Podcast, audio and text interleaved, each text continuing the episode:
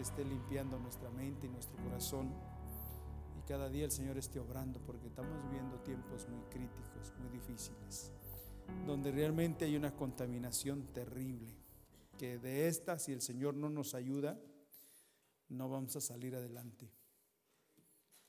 Hay algo que está pasando muy tremendo en todos los aspectos. El mundo está bien difícil y la iglesia también muy difícil, muy crítico, muy difícil. Y este y bueno, vamos a continuar eh, en esta tarde. Eh, el miércoles pasado empezamos con el discipulado aquí. Este, ya estamos ahí con, con la enseñanza del discipulado una vez más después de seis meses.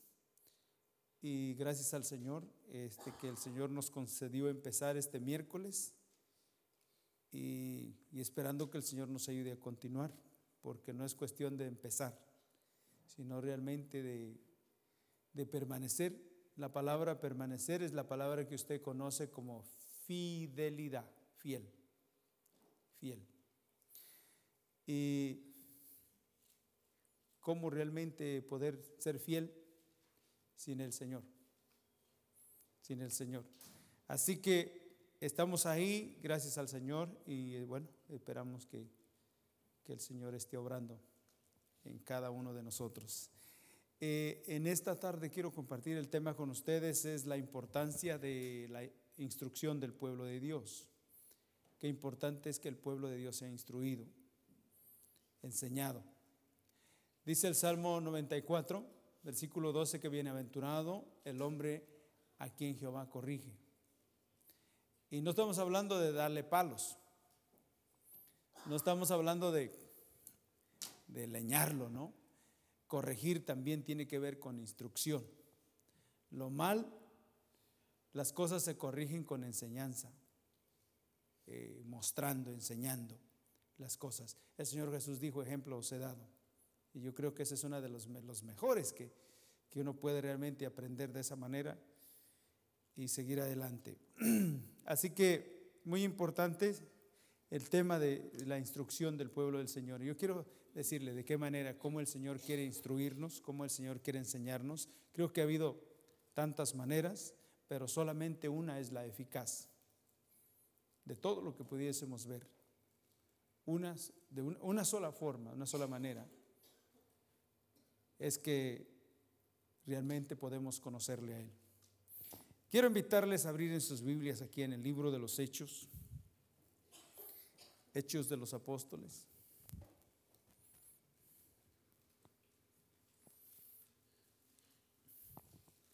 Capítulo 1 del libro de los Hechos.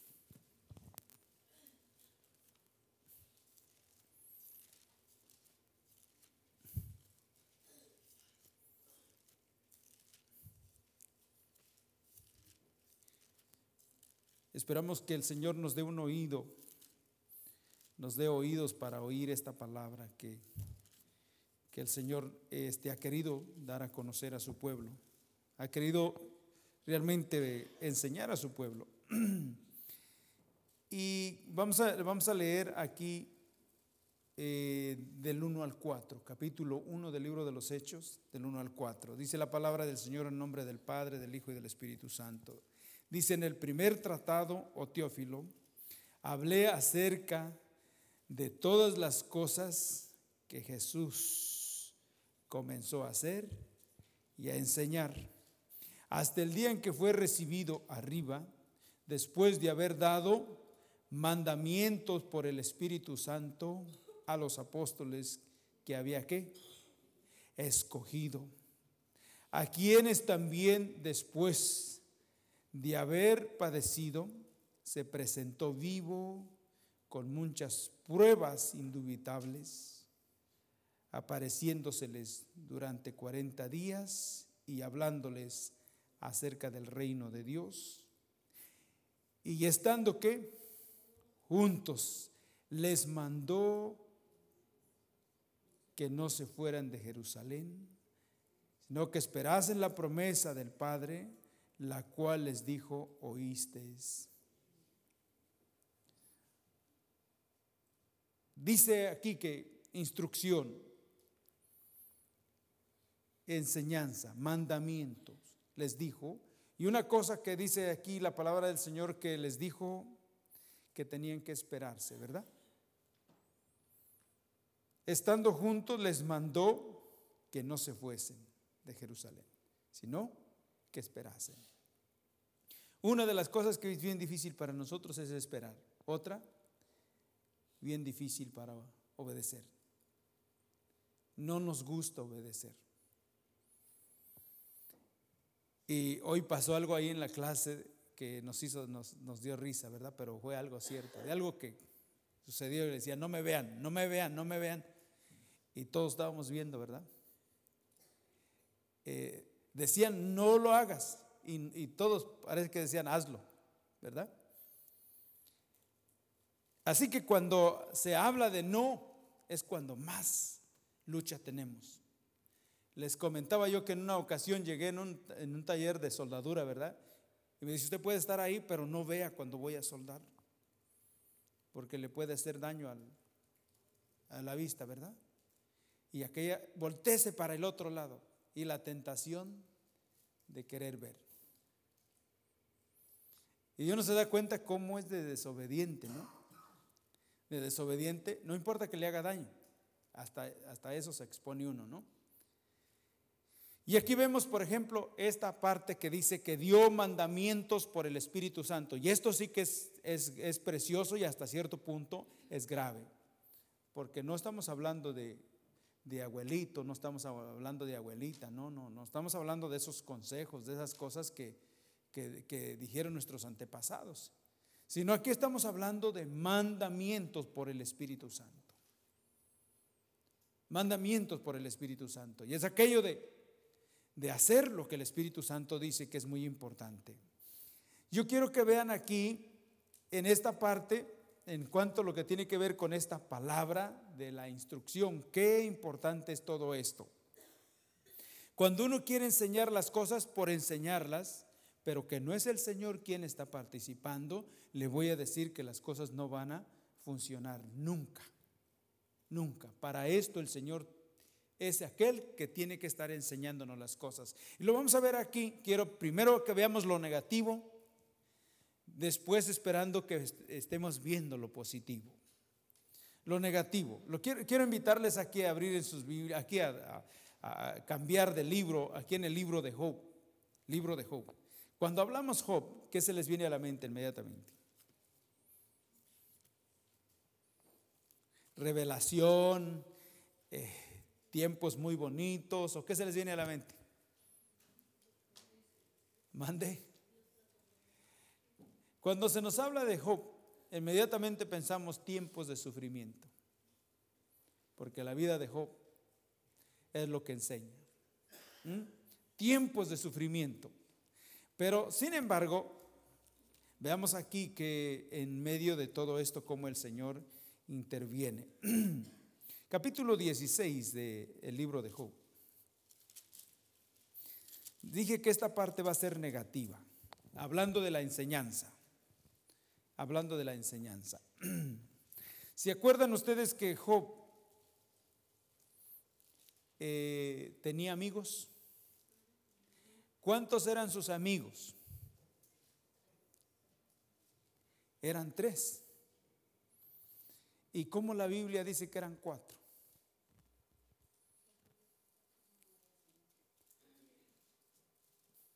¿Se acuerdan cuáles eran los nombres de los amigos de Job?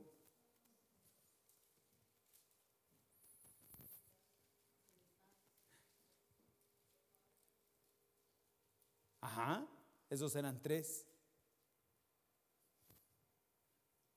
Y hay otro, el más joven. El más joven. Estos tres eran, eran los más viejos. Pero el otro que era más joven, que nos habla, creo que es el capítulo 32 del libro de Job, nos habla de Eliú.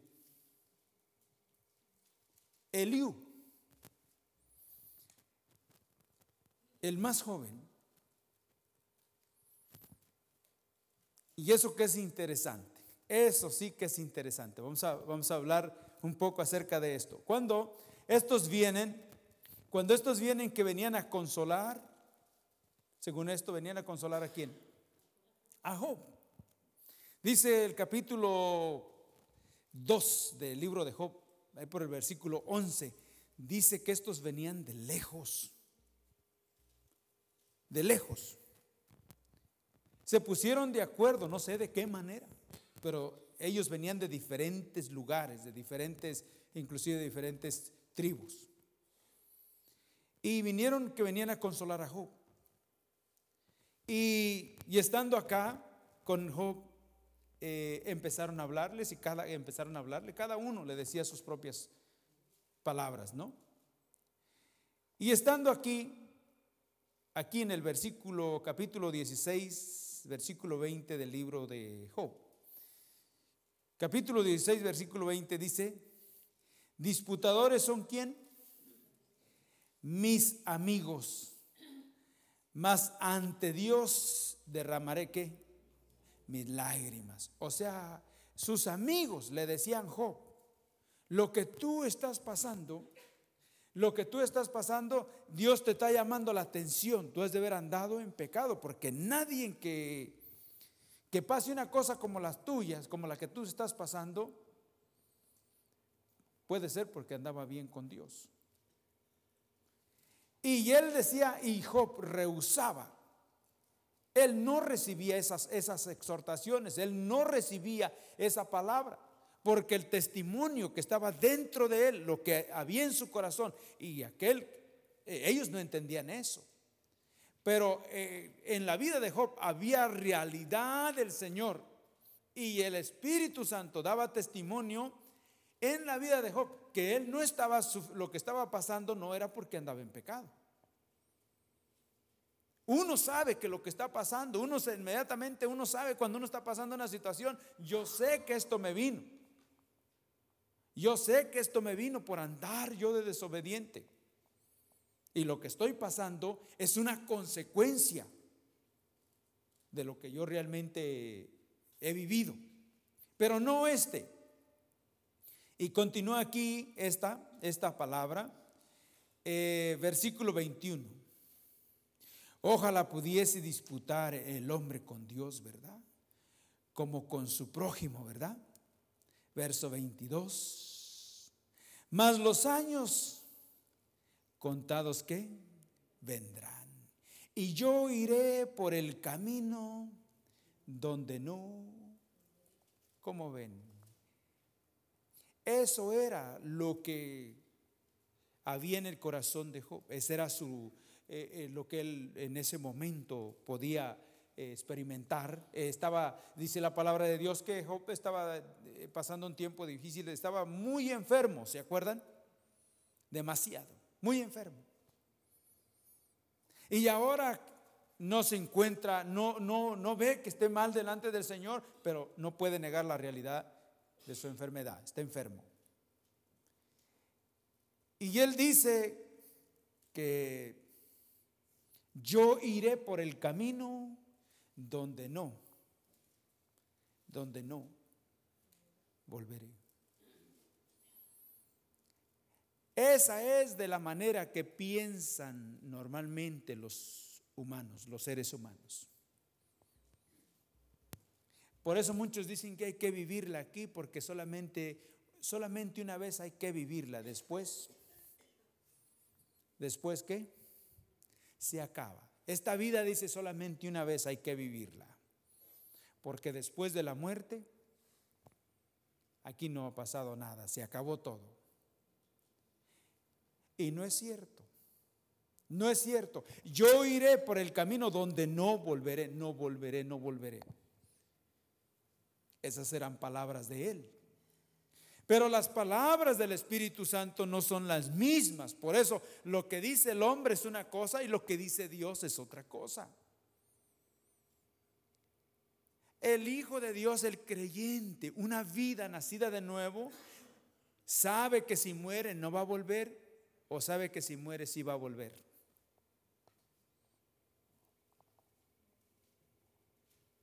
¿Cuál es cuál es la fe? ¿En qué realmente está nuestra confianza? ¿Quién es nuestra esperanza?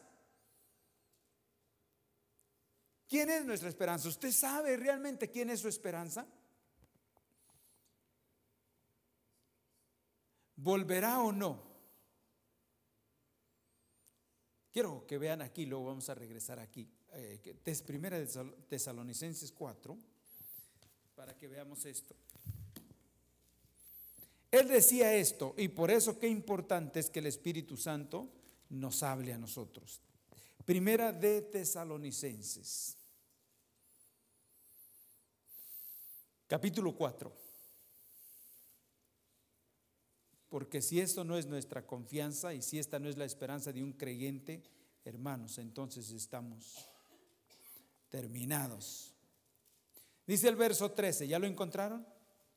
Espero que sí, porque ustedes deben ser más buenos para manejar la Biblia que esto. Ajá. Primera de Tesalonicenses, si no le decimos a los niños que nos digan dónde están los libros de la Biblia, porque ellos se lo saben todos en orden. Uy, uy, uy. Versículo 13. Versículo 13 dice, dice, tampoco queremos, hermanos, que ignoréis acerca de los que qué, de los que duermen, para que no os entristezcáis como los otros que no tienen. Ah, somos nosotros y hay otros.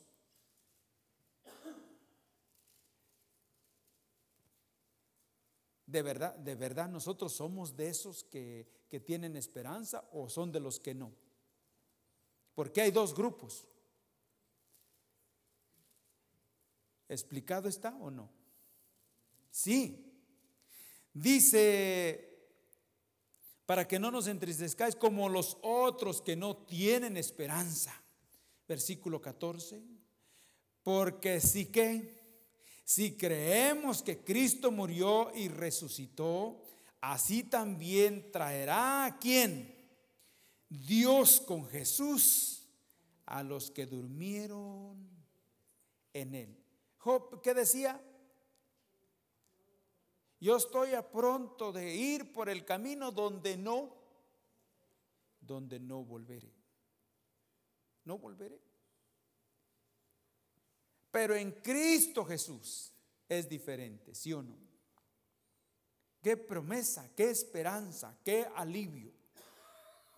Que cuando una persona que es hija de Dios muere y parte a estar con el Señor, dice que está, está durmiendo, solamente duerme, pero que ese día cuando al sonar la trompeta, porque ahí usted continúa leyendo los versículos del final, dice que la trompeta va a sonar y dice que los muertos en Cristo van a resucitar primero, van a volver. ¿Sí o no? Él dijo, no, yo no voy, pero el Señor dice otra cosa. El Señor dice otra cosa. Y por eso qué importante es que uno sea instruido y enseñado por el Espíritu Santo, no por hombres.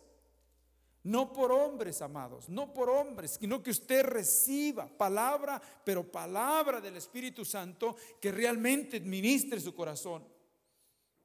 Mire, cuando hablo que del Espíritu Santo se, se hace enchinita la piel. Porque qué precioso, qué bueno es depender del Señor. Le quiero decir que decía Job, él estaba en una situación, en un estado difícil, difícil, y tiene tres amigos que vienen a hablarle, que vienen a alentarle, que vienen a decirle las cosas. Por eso, si con nosotros es lo mismo, si con nosotros es lo mismo, pues esto de nada sirve. De nada sirve. Si esto no es una palabra de parte de Dios que hable a su corazón, pues de nada sirvió pues, y perdimos el tiempo. Pero eran tres amigos, los tres amigos de Job era Elifaz, el primero, si usted lo lee en el capítulo 2 del libro de Job, versículo 11, Elifaz, luego Bildad y luego Sofar. Ese era el orden de esos tres amigos. Y usted sabe qué representaba cada uno de ellos. Porque esa es la situación, por eso, por eso es que si no fueron eficaces, porque no fueron eficaces en el consejo, en la palabra que dieron a Job, porque en vez de haber ayudado, dice que pecaron contra Dios, ¿sí o no? Pecaron contra Dios. Usted sabe lo que, lo que realmente representa el nombre de Elifaz. ¿Qué es lo que significa? ¿Qué es lo que quiere decir? Elifaz quiere decir, Elifaz quiere decir y significa la experiencia humana. La experiencia humana. Y hay veces que queremos hablarle a la gente, ah, queremos hablarle a la gente con nuestras experiencias. Nuestras experiencias no cambian el corazón de una persona podrán oír y, decir, ah, pues ha pasado por esto. Pues a lo mejor, sí, pero no cambia el corazón de una persona nuestras experiencias. Lo que cambia el corazón de una persona es la palabra de Dios. La palabra de Dios. Por ejemplo, cuando hablamos de, de experiencias, experiencias, estamos hablando, dice, dice el proverbio del mundo que el que no oye consejo, no llega viejo. Otros dicen, mira, a mí me ha ido bien porque yo he hecho las cosas así, así, así, yo me levanto muy temprano. Dice que el que, el que, el que, el que madruga, ese es proverbio del mundo, no está en la Biblia. El que madruga, Dios lo ayuda. No es cierto. Dice que sin Dios, por mucho que te levantes y vayas a dormir tarde, si Dios no quiere que, que tú prosperes, no prosperarás. Porque le dijo a Israel, el libro de Abacú, echáis el, jornal en saco, ¿qué?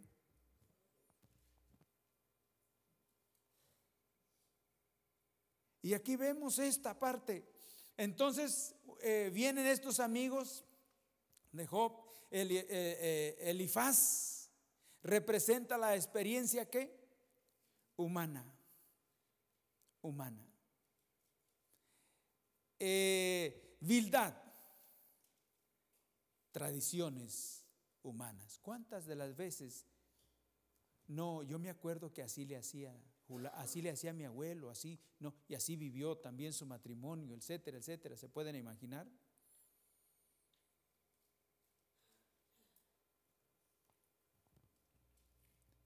Y Sofar representa la parte, la parte, ¿cómo les digo? Eh,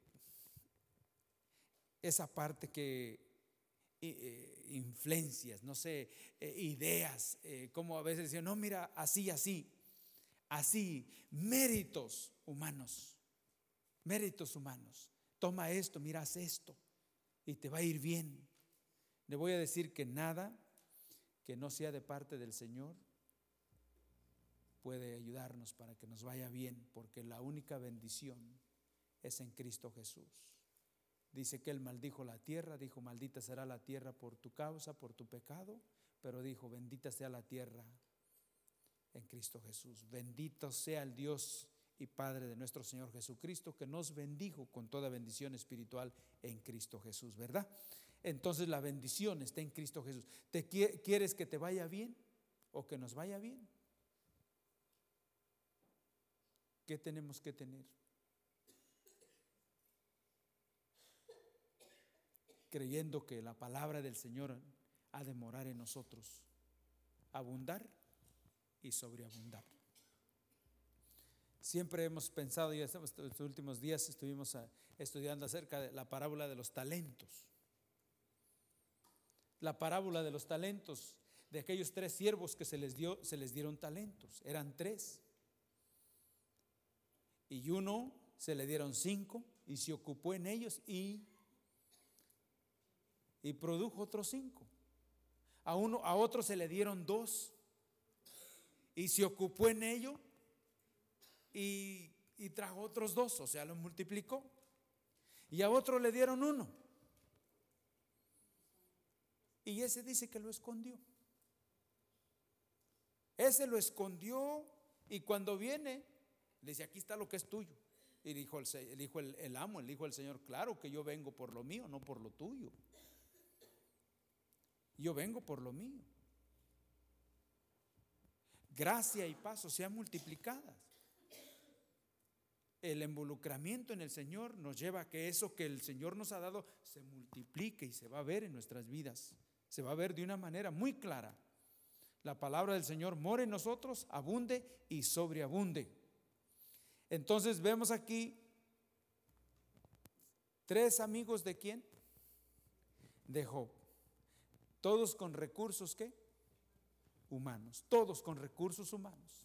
Y estos no pudieron ayudar a Job en su situación. Ellos no pudieron ayudarlo. Él decía, me estoy muriendo. Él decía, yo sé que ya pronto voy por el camino donde no volveré. Su situación no podía negarlo. Y ahí están sus amigos queriéndolo ayudar. Pero no pueden ayudarlo. Hasta que viene el cuarto amigo. Y este se llama Eliú. Este se llama Eliú. ¿Y Eliú a qué representa? ¿A quién representa Eliú? ¿Sí saben ustedes eso? Eliú representa al Espíritu Santo. Les dio mandamientos por el Espíritu Santo. Y esto sí que funciona. Y esto sí que funciona. Les dio mandamientos por el Espíritu Santo. Y si alguien quiere conocer a Dios y realmente esperar que el Señor se revele, tendrá que recibir del Espíritu Santo. Espíritu Santo, revélame la voluntad de mi Padre. Revélamela, porque el Espíritu Santo es el que dice que está encargado de revelarnos todas las cosas, ¿sí o no? Y guiarnos a la verdad, a la verdad. Y eso sí quiero que vayamos aquí, ahora, al libro de Job, una vez más. libro de Job, capítulo 36.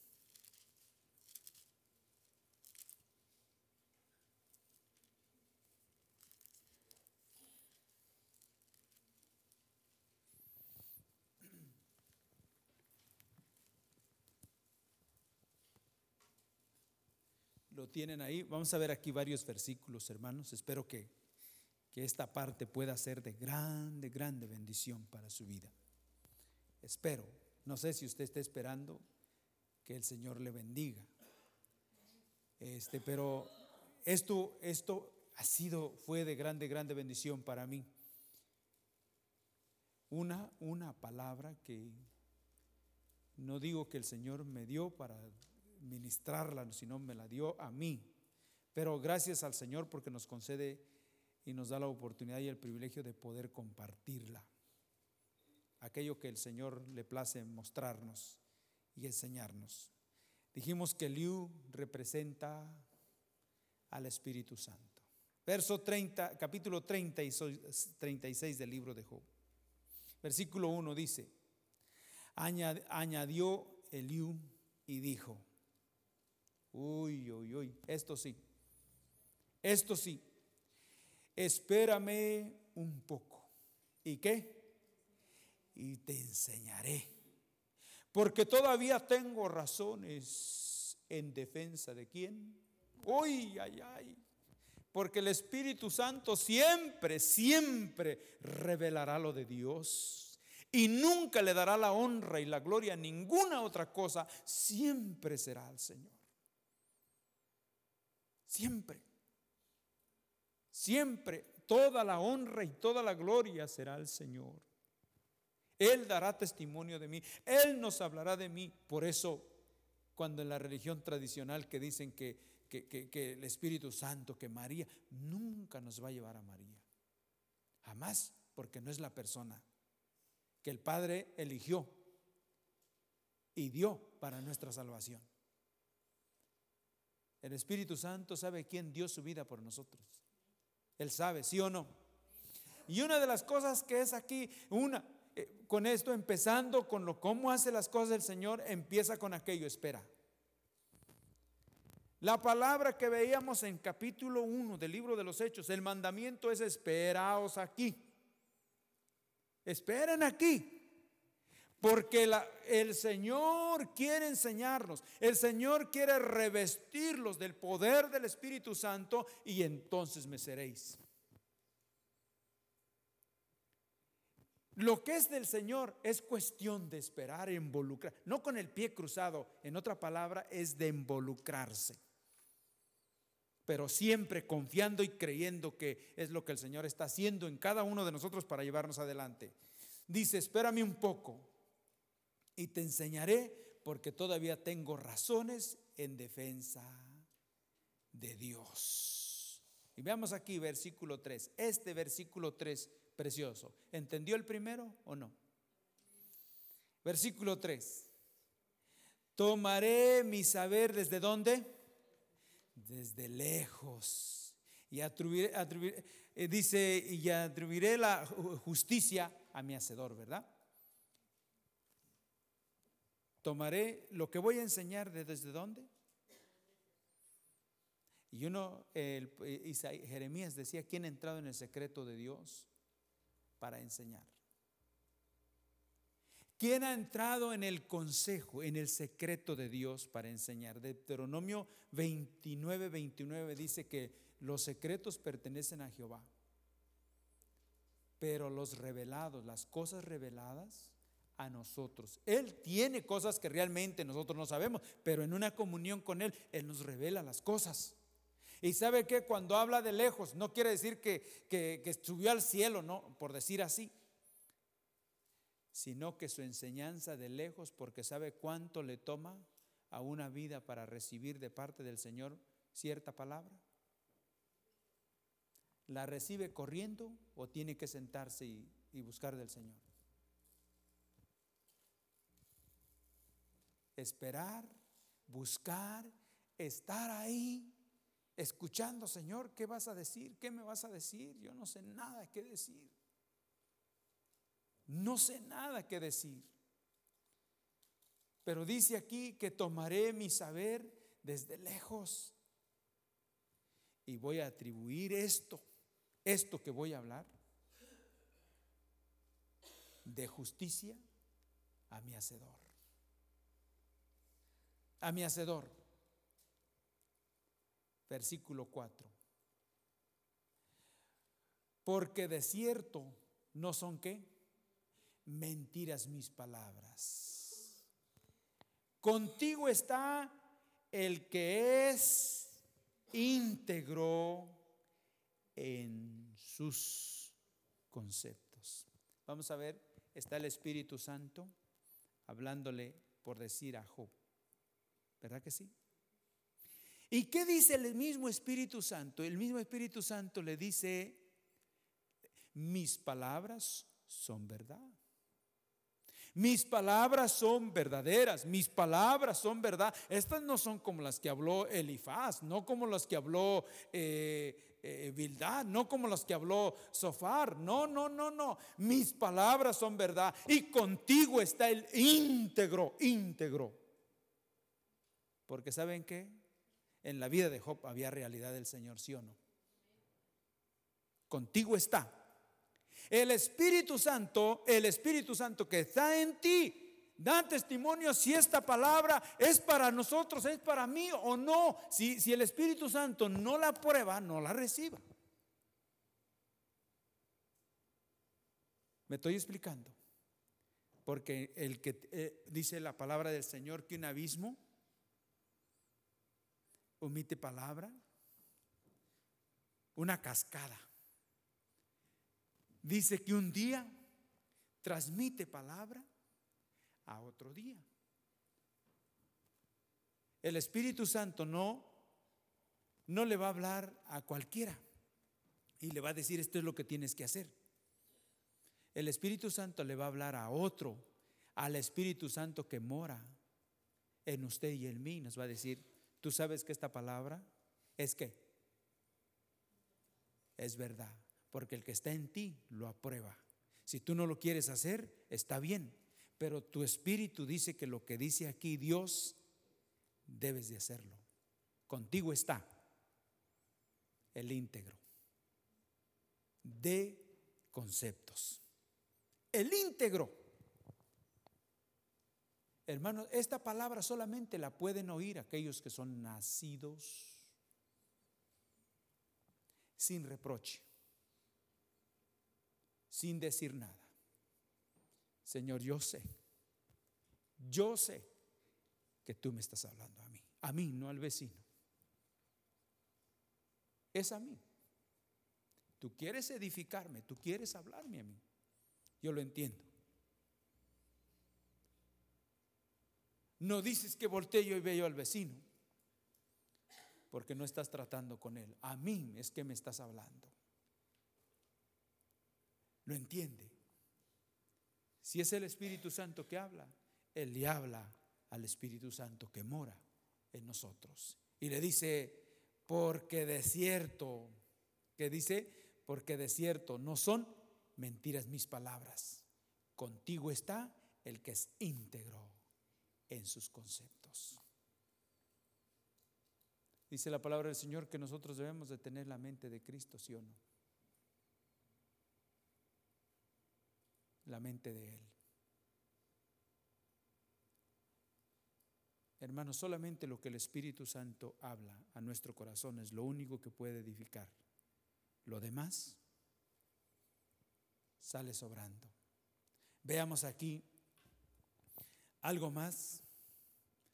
¿De dónde nos quedamos? Versículo 5. He aquí que Dios es que grande, pero no desestima a nadie. Es poderoso en fuerza de sabiduría. Dios es grande y es poderoso, pero no desestima, no, no se niega, no hace acepción de personas. Hoy hablábamos de algo que es importante que nosotros entendamos.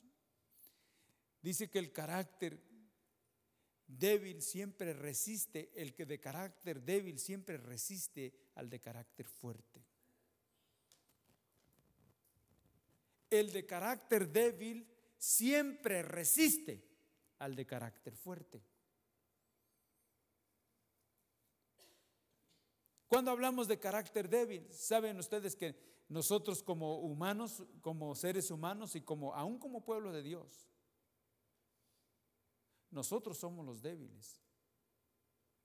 Pero no porque seamos débiles, eh, eh, eh, por ejemplo, pecamos y nos dice una persona, ¿y por qué lo hiciste? Porque no sabías que soy humano.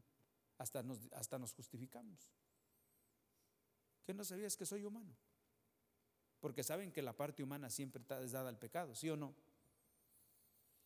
Pero cuando habla de un carácter débil que resiste al de carácter fuerte, el de carácter fuerte es nuestro Señor Jesucristo. Nosotros somos los de carácter débil y siempre rehusamos que haya una confrontación.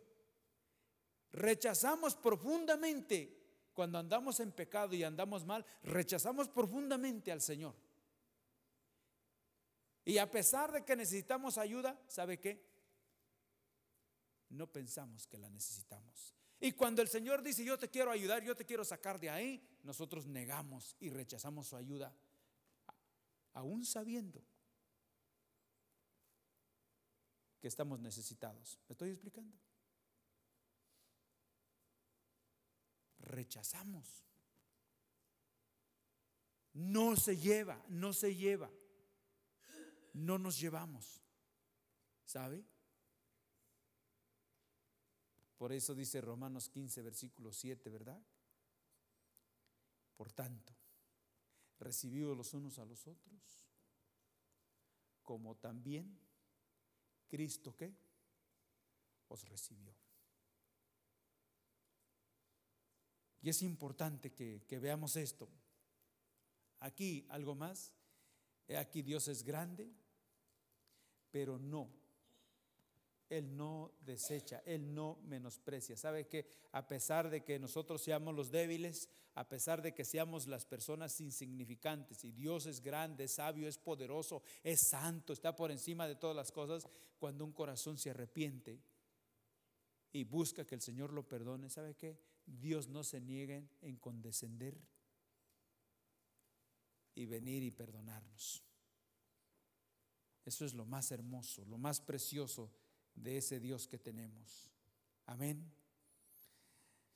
Verso, verso 6 dice, no otorgará vida a quien? Al impío, pero a los que afligidos dará su... Miren, yo no sé cómo esté usted, pero yo sí sé cómo, cómo vivo yo las luchas que, que tengo todos los días. Yo sé. Yo sé los, los, eh, eh, los, confrontamientos que el enemigo me, me trae cada día. Lo sé. Y a veces pasando situaciones difíciles. Pienso que en momentos cuando más entregado está una persona al Señor es cuando la lucha es más fuerte. La guerra es más fuerte. Y le empieza a decir al Señor, Señor, pero ¿por qué si ahora que quiero realmente conocerte y mi corazón está abierto a ti, ¿por qué es que todo esto? Y no son cosas que no nos gustan, son cosas que nos gustan. Por eso es que somos atraídos. Y empieza nuestro rostro, un rostro diferente, un rostro que está caído, que está triste. Y manifiesta que usted y yo estamos afligidos. Hay aflicción por lo que vivimos todos los días. Y se siente, y si usted no se siente afligido, es que le gusta, le gusta ese estado. Pero el que, el que sabe que, que está en un problema y en un conflicto y que hay una guerra y que necesita realmente depender del Señor para realmente seguir adelante, se siente totalmente impotente hasta que clama al Señor. ¿Y sabe qué hace el Señor? Dice que a esos, dice que a esos el Señor los libera, a esos el Señor dice que eh, los justifica cuando confesamos nuestro pecado, dice que lo perdona y nos da libertad, derecho, ¿verdad? Libertad. Y luego dice aquí, verso 7, no apartará de los justos sus qué? Sus ojos. Antes bien, con los reyes los pondrá en tronos. ¿Para qué? Para siempre y serán qué? Exaltados. El libro de los Proverbios, creo que es el capítulo 11, por allá por el versículo 10, dice que cuando cuando hay un sabio que gobierna, el pueblo se alegra. Se alegra. Y cuando estamos hablando de un sabio, es una persona que teme a Dios. Una persona que teme a Dios. Y Dios siempre ha querido hacerlo con su pueblo.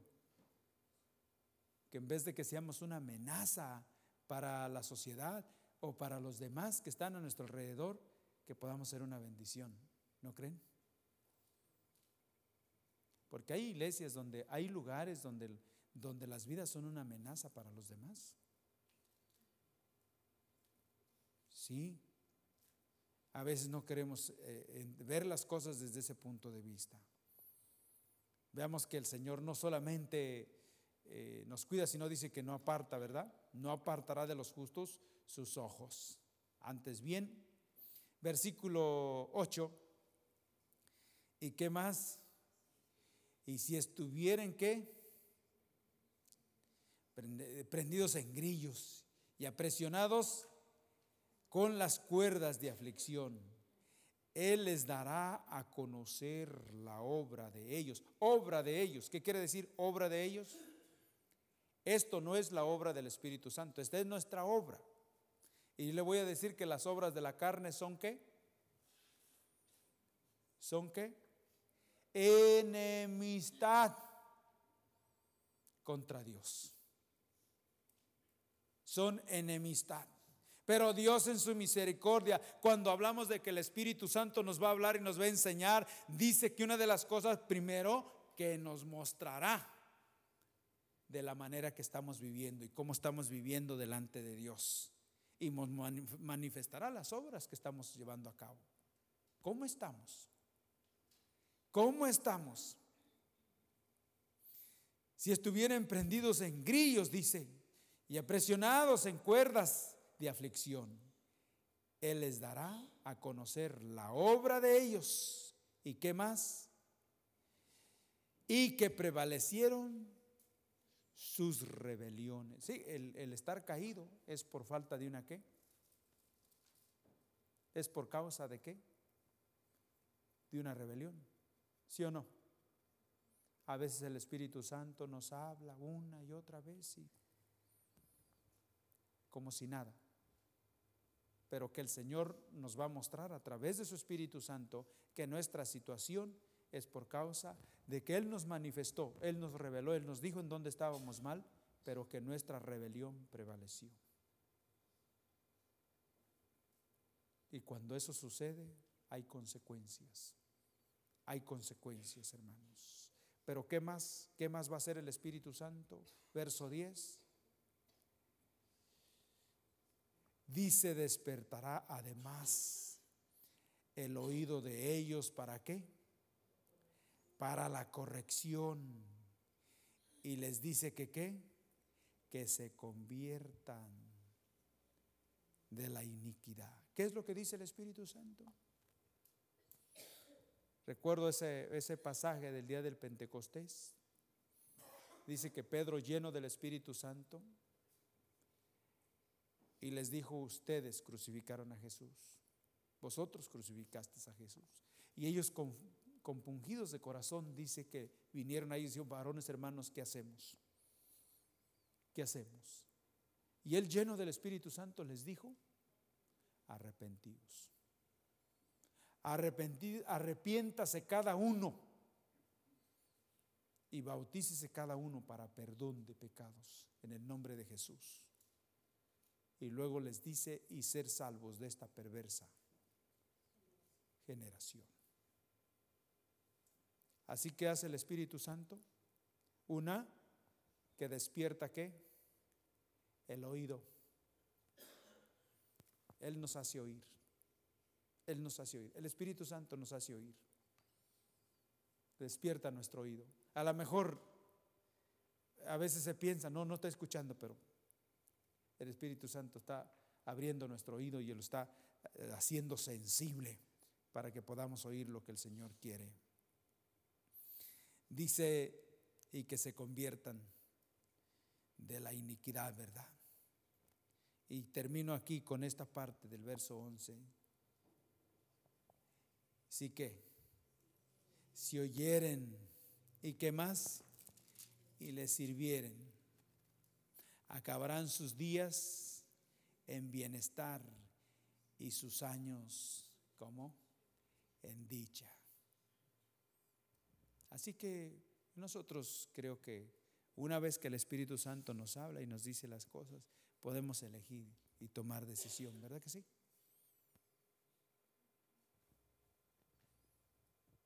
Estas no son palabritas de Julano, estas no son palabritas de, un hermano, no, no, no, no, no. Aquí ya no es eh, ni es, eh, ni es Elifaz, ni es Sofar, no, el Espíritu Santo habla.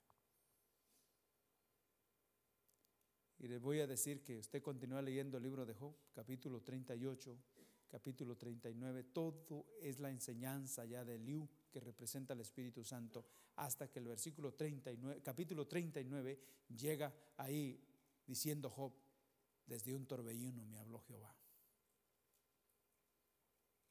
Desde un torbellino me habló.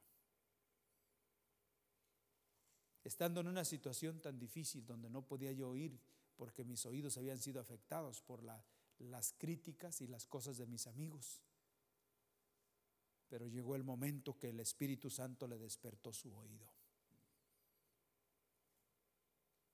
Hermano, tantas enseñanzas y tantas cosas que hemos recibido nos endurecen el oído y el corazón, ¿sí o no? Sí. Y muchas cosas que no son de Dios. Sin embargo, a veces le decimos amén. Y lo que es de Dios, ¿saben por qué? Porque nuestro corazón es engañoso. Engañoso y más perverso que todas las cosas.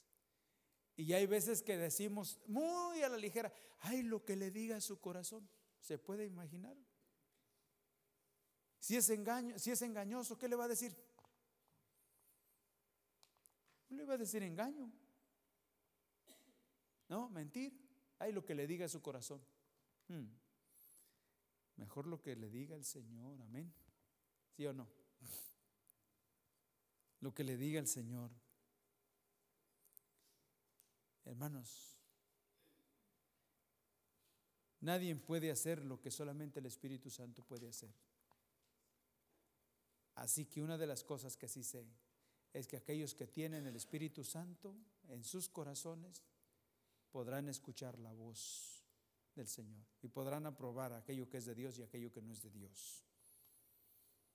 El único, los únicos, los únicos. Quiero dejar con ustedes un último pensamiento. Aquí, eh, ir aquí al capítulo 1 del Evangelio de Juan. Un último pensamiento.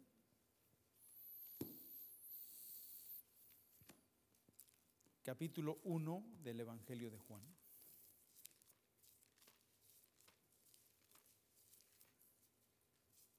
Esperando que, que usted pueda apreciar esta palabra aquí.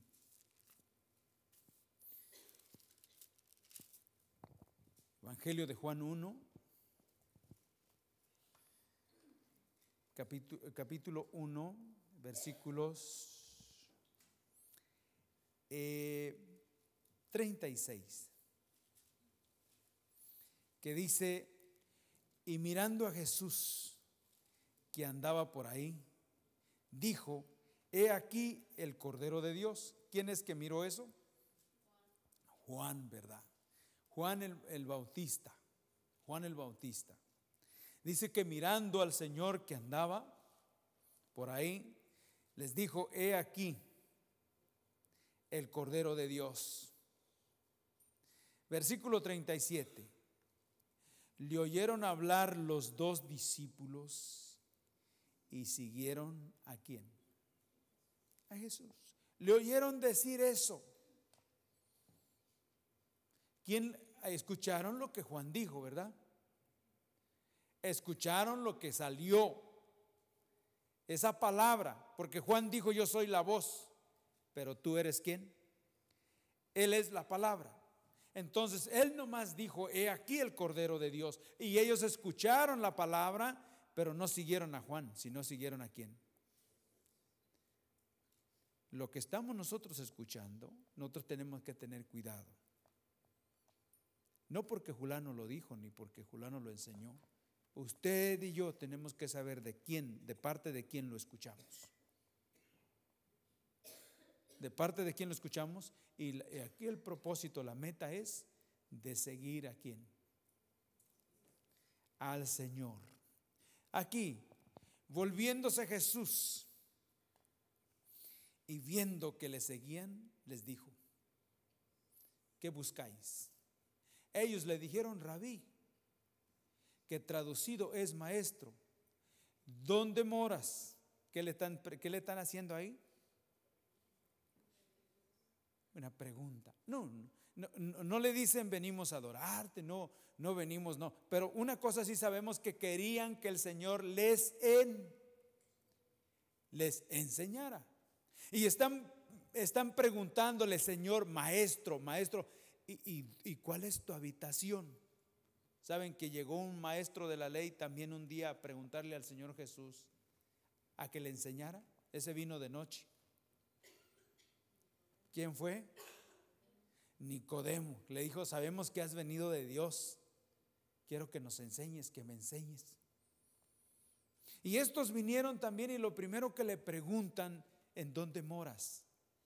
¿Cuál es tu casa? ¿Dónde está tu habitación? ¿Dónde ¿Dónde estás? Queremos, eh, queremos saber tu domicilio.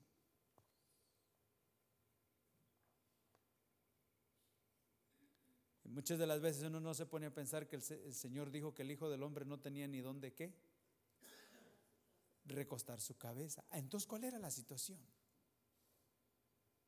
¿Cuál era la situación? Aquí quiero que vean ustedes esto. Dijo, ¿dónde moras? ¿Dónde moras? Versículo 39. Les dijo, este es mi domicilio. ¿Qué les dijo? Venid y qué? Y ved. Venid y ved. ¿Y qué más? Y fueron y vieron dónde moraba y se quedaron con él aquel. Ahora sí noten esto. Él no tenía dónde meterlos. Él no les dio un domicilio como diciéndome yo soy el dueño de esto. Pero la importancia, lo, importante no era el domicilio ni el lugar donde él estaba, porque él no tenía lugar. Pero lo precioso era de venir, de venir y estar con él. Nosotros no seguimos a nadie que no tiene nada. Humanamente no seguimos a nadie que no tiene nada. Por eso es que todo el mundo quiere tener porque según tenga es lo que vale.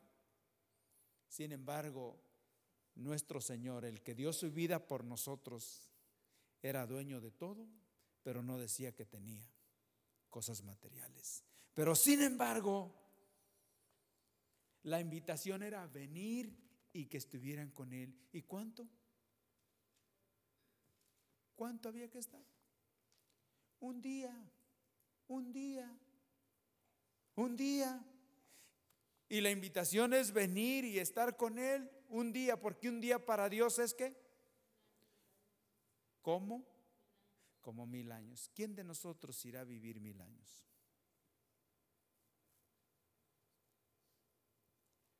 Pero sin embargo, sí nos invita a venir a estar con Él no son las cosas que nos pueda dar, es su persona, es lo que podamos aprender y recibir de Él.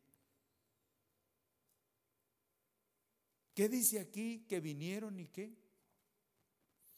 Dice que les dijo, venid y ved, y fueron y vieron, dice, dónde moraba, y se quedaron con él aquel día porque aún era como la hora. Entonces, ¿qué era lo que ellos buscaban? Ser instru. Queremos que nos enseñes. Queremos que te reveles a nuestra vida. La morada no era atractiva, el lugar donde estaba, pero la enseñanza sí llenaba sus corazones. ¿Me estoy explicando? A veces nosotros humanamente andamos buscando otras cosas. Y la verdad, la palabra del Señor no nos satisface. No nos satisface, pero para entrar allá arriba vamos a tener que estar enamorados sumamente de Él. ¿Me estoy explicando?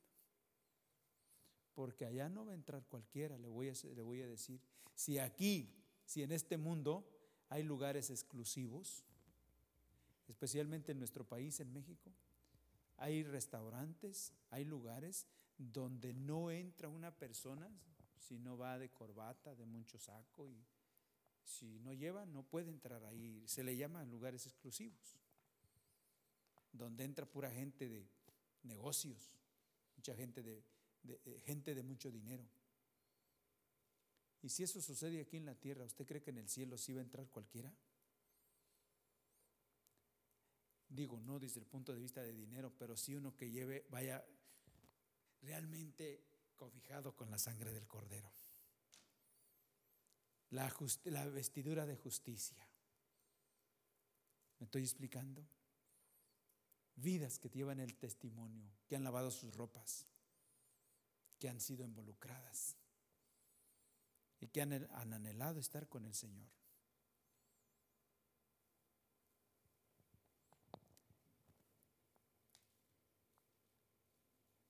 A veces pienso en todo eso que se dice del cielo y de tal. ¿Para qué, estar, ¿Para qué estarse haciendo castillitos de lo del cielo, de el mar de cristal, las calles de oro, si no amamos al Señor? Ni para qué estar haciéndonos castillitos. Mejor, Señor, enséñame, Señor, dónde moras. Y Él dice, ven y ve, ven. ¿Ves que lo que, ves que esto no, no, no te puede atraer esto? No, mire, yo no tengo lugar. Pero ¿cómo sería el Señor para esos que le habían visto, que aún no teniendo nada le seguían? ¿Verdad que sí? Creo que a nosotros nos falta muchísimo, muchísimo, ¿sí o no? Nosotros por eso ahora se ha metido un mensaje de prosperidad, de que ven a Cristo para que te dé todo, porque si no, no, si no, no nos hacen caminar. Y saben que ese mensaje de prosperidad es falso totalmente. Porque yo no lo veo en la Biblia. Yo veo que Él dice, ven y ve. Ves, yo no tengo un hogar.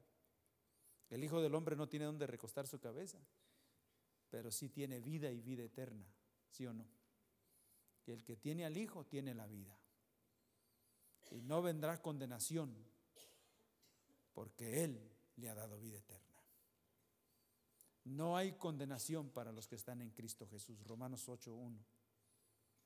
Ninguna condenación hay para los que están en Cristo Jesús. Hermanos, que el Señor siga obrando en nosotros. Que el Espíritu Santo realmente nos hable como le habló a Job. Y sabe que la vida de Job, la vida de Job cambió. Usted va, lea el capítulo 40, capítulo 41, eh, y usted va a ver que una vez que el Señor le habló a Job a través de su Espíritu Santo, el corazón de Job cambió. Cambió. Cambió. Amados, que Dios haga misericordia de nosotros. Vamos a estar terminando por ahí, que el Señor nos ayude.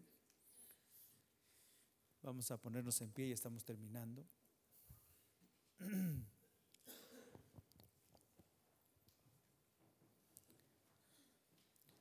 Señor, queremos darte gracias, Señor, una vez más por tu palabra en esta tarde. Señor, queremos bendecirte pues tú has sido tan bueno para con nosotros. Y hoy, Señor, nos has hecho oír tu palabra. Hoy, Señor, hoy, Señor, tu palabra, nuestro espíritu da testimonio que tú hablaste a nuestro corazón.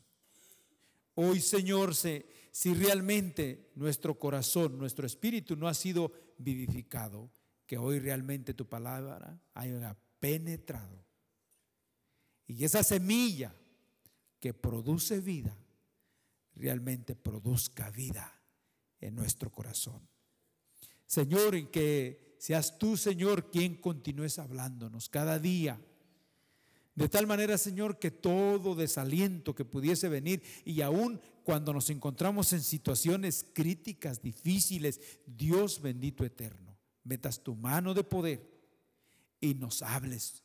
Señor, nos reveles, manifiestes nuestro pecado, nos des a conocer a esa falta, Dios mío. Y Señor, nos liberes en el nombre de Jesús. Y podamos ser ese pueblo libre, ese pueblo libre, el cual, Señor, el cual has llamado a libertad. A libertad, dice tu palabra, que conoceríamos la verdad y la verdad os iba a ser libre. Señor, ayúdanos. Háblanos, Señor. Dirígenos, Señor. Llévanos, Señor, realmente a tu presencia. No solamente como cuando cantamos, llévanos a tus atrios, Señor, pero realmente no hay el deseo en nuestro corazón de ir a tus atrios, de ir a tu presencia. Padre, por favor, derribe ese corazón soberbio, rebelde, Dios mío. Repréndelo, Padre, en el nombre de Jesús. Toda hipocresía y todo aquello que esté estorbando, que esté impidiendo que nosotros experimentemos realmente, Señor, esa realidad tuya, Señor. Obra, mete tu mano de poder, Señor. Y reprende toda fuerza de las tinieblas, toda obra de la carne. Señor dice que tenemos esas obras, que nosotros hemos obrado. Y esas obras, las que son nuestras, no son agradables a ti, Señor. Te pido, Señor, que nos ayudes que nos ayudes, Padre. Señor, que los que estamos aquí, que sabemos que hemos obrado de una manera que no conviene, Padre, que tú destruyas esas obras, esas obras de la carne y te levantes en nuestra ayuda. Señor, digas a nuestros perseguidores que retrocedan, que vayan hacia atrás. Señor, que rescates nuestras almas. Señor, por favor, Señor. Por favor, Señor, mete tu mano de poder. Señor, dice tu palabra que tú estás airado con aquel que hace iniquidad todos los días. Sin embargo, cuando hay un corazón que se arrepiente, Señor, que tú no lo desechas, ni sobreestimas, ni haces acepción de persona. Señor, tú desciendes y vienes y tocas ese corazón. Si está arrepentido, perdona su pecado y levantas esa vida. Señor, gracias porque podemos ver tu misericordia, tu bondad. Señor, ayúdanos, Padre. Ayúdanos, Señor. Obra Espíritu Santo. Destruye eso que está impidiendo, Señor. Destruyelo, Señor. Que podamos realmente gozarnos en ti. Que podamos, Señor, experimentar que realmente el gozo del cristiano, el gozo del cristiano, el gozo del Señor es nuestra fortaleza. Y es que tú estés contento, Señor, para que ese gozo sea impartido a cada uno de nosotros. Señor, y podamos vivir una vida que glorifica tu nombre. Señor, muchas gracias. Padre, pedimos tu bendición, tu protección para cada vida aquí. Pues Señor, por favor, que eso que hemos oído hoy, Padre, Señor, no se entre por un oído y sabe salir por el otro, sino que realmente, Señor, nos llevemos esa palabra y la carguemos con nosotros como un espejo en el cual podamos vernos cada día en ella y Señor, ver esas actitudes, esas acciones, esas reacciones eh, eh, que, que tenemos que no convienen, Padre. Y tú endereces lo que está torcido, Señor, y allanes lo que está áspero y nos lleves a vivir una vida cada día, Señor, totalmente diferente, Padre. Obra en cada uno de nosotros, Padre. Te pido, Señor, que seas con cada uno de mis hermanos, Señor, y que a donde vamos a salir, donde vamos a estar, Señor, seas con nosotros el resto de este día, Padre. Por favor, Señor, obra en nosotros y ten misericordia de todos los que estamos aquí. Padre, te lo pido en el nombre precioso de Jesús. Gracias por escuchar nuestra grabación de Pacto de Gracias, Campus, Arkansas. Para más información, visítanos en nuestras páginas web pactodegracia.org.mx y facebook.com barra Pacto de Gracia Warren.